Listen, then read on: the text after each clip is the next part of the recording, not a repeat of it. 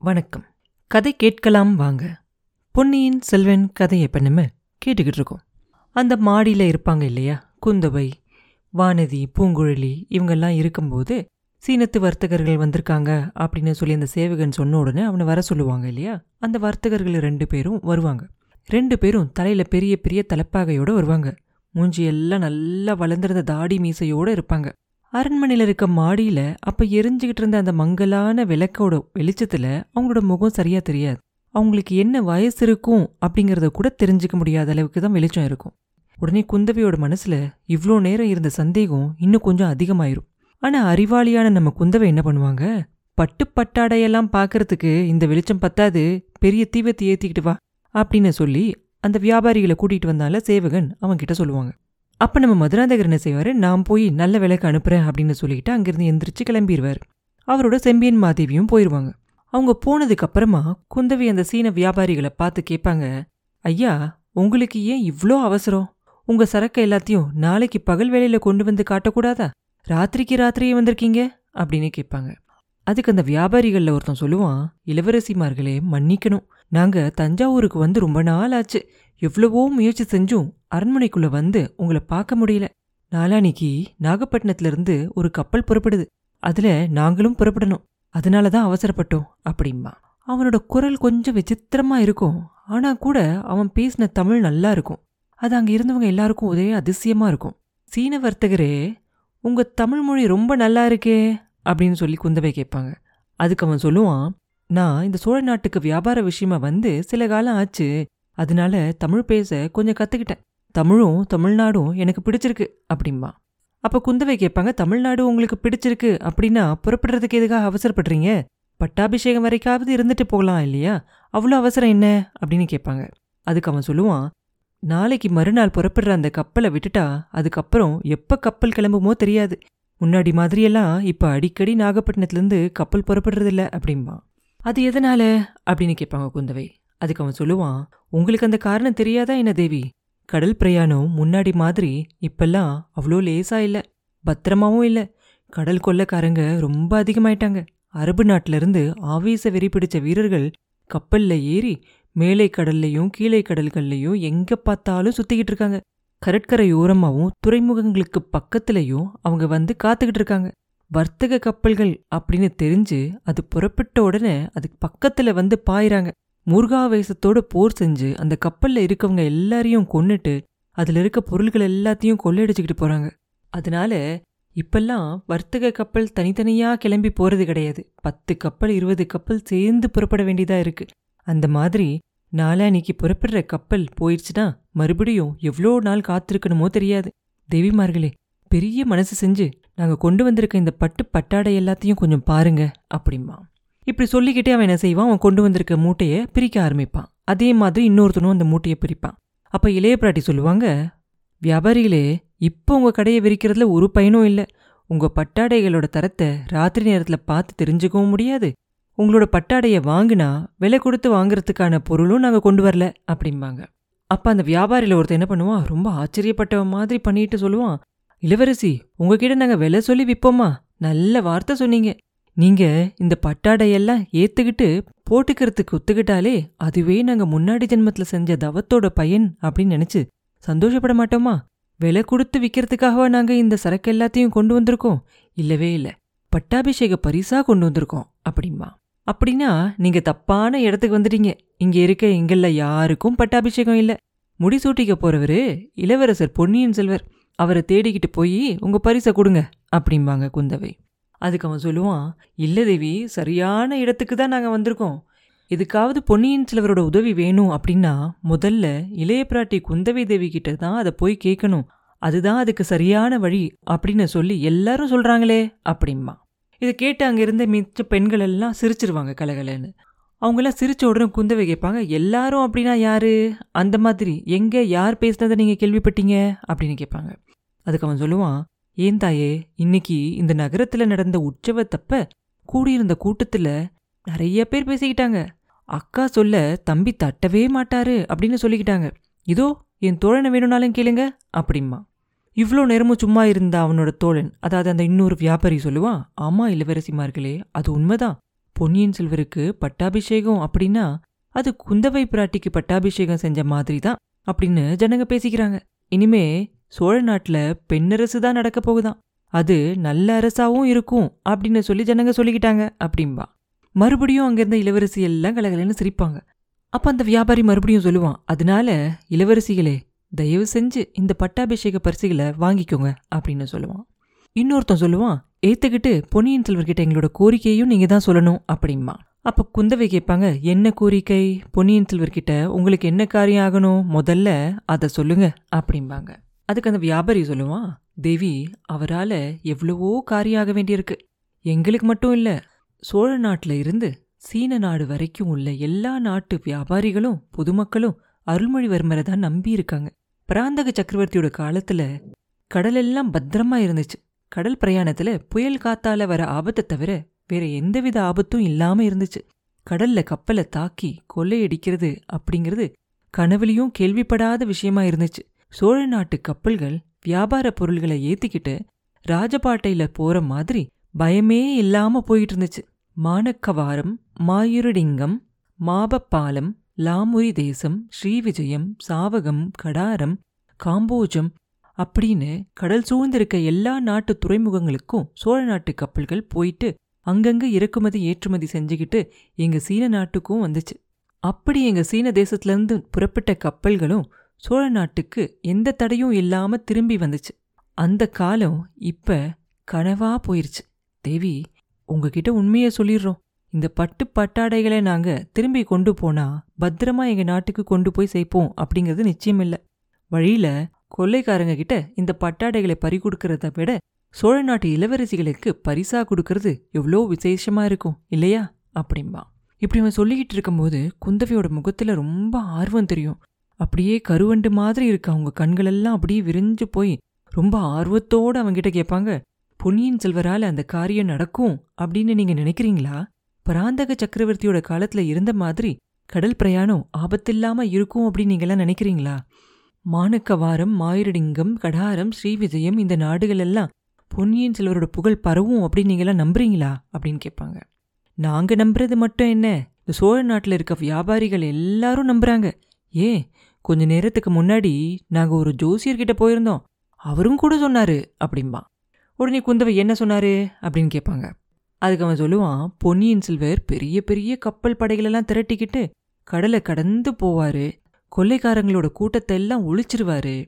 கடல் பிரயாணத்தை முன்னாடி மாதிரி பயமில்லாம செஞ்சிருவாரு.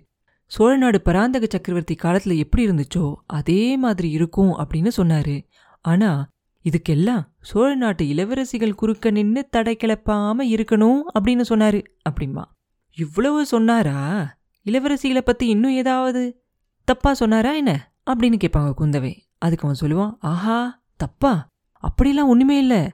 தேவி பழையாற இளைய பிராட்டிய பத்தியும் கொடும்பாளூர் கோமகளை பத்தியும் தப்பா சொல்றவங்க இந்த சோழ நாட்டுல யாருமே இருக்க முடியாது. அப்படி இருக்கும்போது இளவரசிகளோட தயவை எதிர்பார்த்திருக்கிற ஜோசியர் மட்டும் துணிஞ்சு ஏதாவது சொல்லிடுவாரா என்ன? அப்படிம்பா. அப்போ குந்தவை கேட்பாங்க வேற என்னதான் அந்த ஜோசியர் எங்களை பத்தி உங்ககிட்ட சொன்னாரு அதையும் சொல்லுங்க அப்படிம்பாங்க. அதுக்கு அவன் சொல்லுவான் இளவரசிகள் ரெண்டு பேரு கொஞ்ச நேரத்துக்கு முன்னாடி அங்க வந்துட்டு போனதா சொன்னாரு. ரெண்டு பேருக்கும் சீக்கிரத்துல கல்யாணம் நடக்கும் அப்படின்னு சொன்னாரு. தேவிமார்களே பட்டாபிஷேக பரிசா ஏத்துக்கலனா? உங்களோட கல்யாண பரிசாவாவது இந்த பட்டாடைகள் எல்லாம் ஏத்துக்கணும் அப்படின்னு சொல்லுவான் முதல்ல பேசிக்கிட்டு இருந்த அந்த வியாபாரி. இதை கேட்டுக்கிட்டு இருந்துட்டு வானதி சொல்லுவா அக்கா இந்த சீன வியாபாரிகள் வெறும் வம்புக்காரங்க. இவங்கள போக சொல்லுங்க அப்படிம்பா. அப்ப குந்தவை சொல்லுவாங்க கொஞ்சம் பொறு வானதி இவங்களோட வம்பு எவ்வளோ தூரம் போகுதுன்னு பார்க்கலாம் அப்படின்னு சொல்லிட்டு அந்த வியாபாரிகளை பார்த்து சொல்லுவாங்க வர்த்தகர்களே ஜோசியர் வீட்டு வாசல்ல யானை மேல வந்து நின்னவங்க நீங்க தானே? அப்படின்னு கேட்பாங்க. அதுக்கு அவன் சொல்லுவான் ஆமா தேவி ஜோசியர் வீட்டை தேடி போனதுக்கு பயன் உடனே கிடைச்சிருச்சு. நீங்க வந்திருக்கத தெரிஞ்சுக்கிட்டோம். உங்களை சந்திக்கிற பாக்கியம் எங்களுக்கு இன்னைக்கு கிடைக்கும் அப்படின்னு சொல்லி ஜோசியர் சொன்னாரு. அதுவும் பழிச்சிருச்சு. அதே மாதிரியே கொடும்பாளூர் இளவரசிய பத்தி அவர் சொன்னதும் பழிச்சிட்டா எங்க கவலையெல்லாம் தீர்ந்துரும் அப்படின்பா அப்ப வானதி மறுபடியும் சொல்லுவா அக்கா இவங்கள போக சொல்லுங்க அப்படிம்பா. அதுக்கு குந்தவை சொல்லுவாங்க வியாபாரிகளே உற்சவ கூட்டத்துக்கு நடுவுல யானை ஏறி வந்தவங்களும் நீங்க தானே? அடிக்கடி நீங்க யானை மேல இருந்து கீழே இறங்கி ஜனங்களோட கூட்டத்தோட கூட்டமா கலந்துக்கிட்டீங்க இல்லையா? அப்படின்னு கேட்பாங்க. அதுக்கு அவன் சொல்லுவான் ஆமாம் தேவி வரப்போற பட்டாபிஷேகத்தை பத்தி ஜனக என்ன பேசிக்கிறாங்க அப்படிங்கறத தெரிஞ்சுக்கிறதுக்காக அந்த மாதிரி நாங்க கூட்டத்துக்கு நடுவுல புகுந்தோம் அப்படின்னு சொல்லுவான் அதுக்கு குந்தவை சொல்லுவாங்க அப்படி என்னதான் பேசிக்கிட்டாங்க? பொன்னியின் செல்வர் முடிசூட்டிக்க போறத பத்தி திருப்தியா தானே பேசிக்கிட்டாங்க? அப்படின்னு சொல்லி கேட்பாங்க. அதுக்கு அவன் சொல்லுவான் இல்லை இல்லை முடிசூட்டு விழாவை பத்தி யாருமே பேசல அப்படிம்பான் பின்ன ஜனங்க எதை பத்தி தான் பேசிக்கிட்டாங்க? அப்படின்னு குந்தவை கேட்க அவன் சொல்லுவான் மதுராந்தக தேவரோட பக்தி மகிமையை பத்தி பேசிக்கிட்டாங்க. அப்படிம்பா. உடனே குந்தவை சொல்லுவாங்க அப்படி நல்ல விஷயமா சொல்லுங்க. பூங்குழலி கேட்டியா? அப்படிம்பாங்க. அப்படின்னு சொல்லிட்டு மறுபடியும் அந்த வியாபாரிகளை பார்த்து மதுராந்தக தேவரை பத்தி இன்னும் என்னெல்லாம் சொன்னாங்க? அப்படின்னு கேட்பாங்க. அதுக்கு அந்த வியாபாரி சொல்லுவான் மதுராந்தகரோட தியாக பண்பை பத்தி பேசினாங்க. சோழ ராஜ்யத்துல அவருக்கு உரிமை இருந்தும் கூட ராஜ்யம் வேண்டாம் அப்படின்னு சொல்லிட்டதை பத்தி ரொம்ப பாராட்டி பேசிக்கிட்டாங்க அப்படின்பா அதுக்கு குந்தவை உடனே அப்படியா? அதுக்கு என்ன காரணம் சொல்லிக்கிட்டாங்க? அப்படின்னு சொல்லி கேட்பாங்க. அதுக்கு அவன் சொல்லுவான் மதுராந்தக தேவர் யாரோ ஒரு படகுக்கார பெண்ணை காதலிச்சு அவளையே பட்ட மகிழ்ச்சியாக்கிக்கணும் அப்படின்னு சொல்லி பிடிவாதம் பிடிச்சாராம். அதனால ஏற்கனவே அவரோட கட்சியில இருந்த சிற்றரசர்கள்ல நிறைய பேரோட மனசு மாறிடுச்சான் அப்படின்னா மதுராந்தகருக்கு பட்டம் கிடையாது பொன்னியின் செல்வருக்கு தான் பட்டம் அப்படின்னு சிற்றரசர்கள் எல்லாம் சொல்லிட்டாங்களாம். இந்த மாதிரி ஜனங்க பேசிக்கிட்டாங்க. இளவரசிமார்களே அந்த பாக்கியசாலியான ஓடக்கார பெண் இங்க இருந்தா அவங்களுக்கும் பட்டாடை பரிசு கொடுக்கணும் அப்படின்னு நாங்க விரும்புறோம் அப்படிம்பா அப்போ பூங்குழலி குந்தவை கிட்ட சொல்லுவா தேவி கொடும்பாலூர் இளவரசி சொன்னது சரிதான். இந்த வியாபாரிங்க வெறும் வம்புக்காரங்க. இவங்கள உடனே போக சொல்லுங்க அப்படிம்பா. அப்போ குந்தவை சொல்லுவாங்க கொஞ்சம் பொறு பூங்குழலி உனக்கு என்ன கோபம்? இவங்க உன்னை பத்தி ஒன்றும் தப்பா பேசலையே. உன்னை புகழ்ந்து தானே பேசியிருக்காங்க அப்படின்பாங்க அப்போ பூங்குழலி சொல்லுவா இவங்க என்னை பத்தி புகழ்ச்சியாகவும் பேச வேண்டாம் இகழ்ச்சியாகவும் பேச வேண்டாம் எனக்கு பரிசு கொடுக்கவும் வேண்டாம். நான் கிளம்புறேன் அப்படின்னு சொல்லிக்கிட்டு எந்திரிச்சு கிளம்புவாங்க இருந்து. அப்ப அந்த வியாபாரிகள்ல ஒருத்தன் என்ன செய்வான்? அம்மணி நீங்க தானா அந்த பாக்கியசாலி? ஆஹா ஜனங்க பேசிக்கிட்டது ரொம்ப சரி அப்படிம்பான் அவன் அப்படி கேட்ட உடனே பூங்குழலிக்கு லேசா சிரிப்பு வந்துடும் சிரிச்சுக்கிட்டே கேட்பா இன்னும் வேற என்ன பேசிக்கிட்டாங்க? அப்படின்னு கேட்பா அதுக்கு அவன் சொல்லுவான் மதுராந்தக தேவர் உங்களுக்காக தான் இந்த சோழ ராஜ்யத்தையே தியாகம் செஞ்சிட்டாரு அப்படின்னு கூட்டத்துல ஒருத்தன் சொன்னப்ப அதுக்கு பதிலா இன்னொருத்தன் பூங்குழலி தேவிக்காக ஒரு ராஜ்யத்தை தானா தியாகம் செய்யலாம்? என்கிட்ட ஒன்பது ராஜ்யம் இருந்திருந்தா அவ்வளோ ராஜ்யங்களையும் தியாகம் செஞ்சிருப்பேன் அப்படின்னு சொன்னான். அவன் சொன்னதை நான் இப்போ ஒத்துக்கிறேன் அப்படிம்பா. பூங்குழலி ஏதோ கோவப்பட்ட மாதிரி விளையாட்டுக்கு வேஷமா கோவப்பட்ட மாதிரி அக்கா இந்த அதிக பிரசங்கி வியாபாரிய உடனே தண்டிக்கிறதுக்கு நீங்க ஏற்பாடு செய்யணும். இல்லாட்டி நானே பொன்னியின் செல்வர்கிட்ட சொல்லி இவங்களுக்கு தண்டனை வாங்கி கொடுப்பேன் அப்படிம்பா. இதை கேட்டுக்கிட்டே அப்ப மாடிக்கு வந்துகிட்டு இருப்பாரு மதுராந்தக தேவர் சாயந்தரம் பூஜையை முடிச்சுக்கிட்டு அவர் சொல்லுவாரு இந்த வியாபாரி சொன்னதுல தப்பு ஒண்ணுமே இல்லையே எதுக்காக அவரை தண்டிக்கணும்? அவர் சொன்னதை நானும் ஒத்துக்கிறேன் பூங்குழலி அப்படிம்பாரு. இப்படி சொல்லிக்கிட்டே வந்தவரை அந்த வியாபாரி திரும்பி பார்த்தப்ப பூங்குழலி உண்மையான வியாபாரி சொன்னா சரிதான் வேஷம் போட்டுக்கிட்டு வந்து சொல்ற வியாபாரியை எப்படி நம்ப முடியும்? அப்படின்னு சொல்லிக்கிட்டு அந்த வியாபாரியோட தலையில இருந்த அந்த சி தலைப்பாகை இருக்கும் இல்லையா அதை பிடிச்சு இழுப்பான் தலைப்பாகை கீழே விழுந்துரும். அதோட சேர்ந்து அவனோட மூஞ்சில இருக்க தாடி மீசை எல்லாம் கீழே விழுந்துரும். சாக்ஷாத் வந்தியத்தேவனோட முகம்தான் அது.